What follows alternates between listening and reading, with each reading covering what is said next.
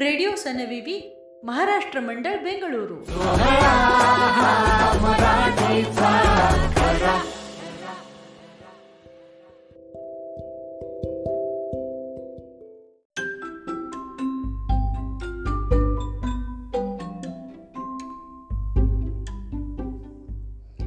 पत्रलेखन लेखिका विशाखा पेंडसे पंढरपुरे अभिवाचिका शिल्पा कपिल रायकर मृदगंधास. यावर्षी तुझ्याशी जरा चुकामुकच झाली. आपली भेट वारंवार होत नाहीच म्हणा होते दरवर्षी एक दोनदाच. पण जेव्हा तू येतोस तेव्हा जो आनंद मनात दाटून येतो तो पुढच्या भेटीपर्यंत पुरतो. अगदी खरं सांगायचं तर तो काही निर्भेळ आनंद नसतो. एक हुरहुर कायम तुझ्या आगमनासोबत जोडली गेलेली आहे लहानपणापासूनच. तू आलास म्हणजे उन्हाळ्याची सुट्टी संपत आली. तू आलास म्हणजे सुट्टीला आलेल्या भावंडांबरोबर उन्हातानात भटकण्याचे खेळण्याचे गप्पा मारण्याचे हसण्या खिदळण्याचे मनसोक्त आंबे फणस खाण्याचे दिवसही संपत आले. ही जाणीव टोचायला लागायची लहानपणी. पण तरी तू तेव्हाही आवडायचास. मुक्त मजेचे दिवस संपून परत चाकोरीबद्ध वर्ष सुरू होताना तुझी जुनी ओळखीची सोबत कदाचित आश्वासक वाटायची. कारण काही असो तुझं येणं म्हणजे किंचितच्या हुरहुरीमुळे अधिकच हवासा वाटणारा आनंद.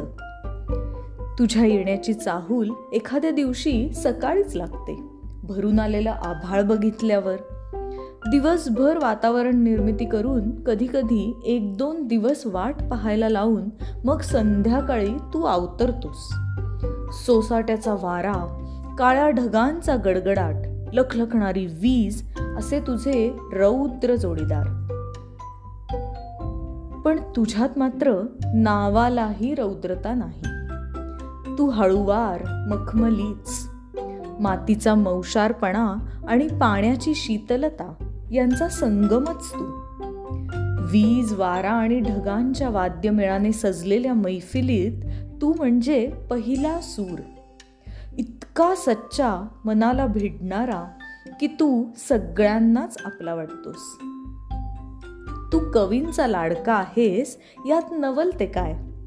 बोरकर गडद निळे गडद निळे कवितेत म्हणतात वत्सल ये वास भूमी आशीर्वच बोले जमिनीतून येणारा तू म्हणजे भूमीचा आशीर्वाद.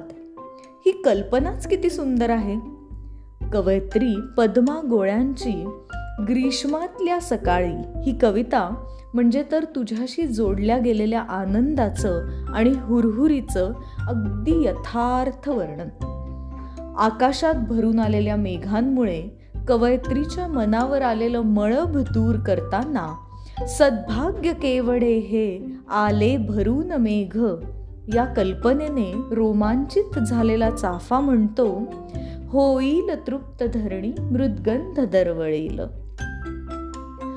ग्रीष्माच्या चटक्यांनी तापलेल्या तहानलेल्या धरणीवर पावसाचे पहिले थेंब पडतात तेव्हा ती जणू आनंदाने निश्वास सोडते.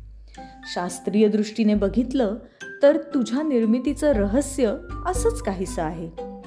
उन्हाळ्यात झाडांमुळे मातीत असणाऱ्या जीवाणूंमुळे तयार झालेली द्रव्य पावसाचे पहिले थेंब पडताच हवेत उधळली जातात आणि तू येतोस. तुझ्या नावाचं अत्तरही मिळतं.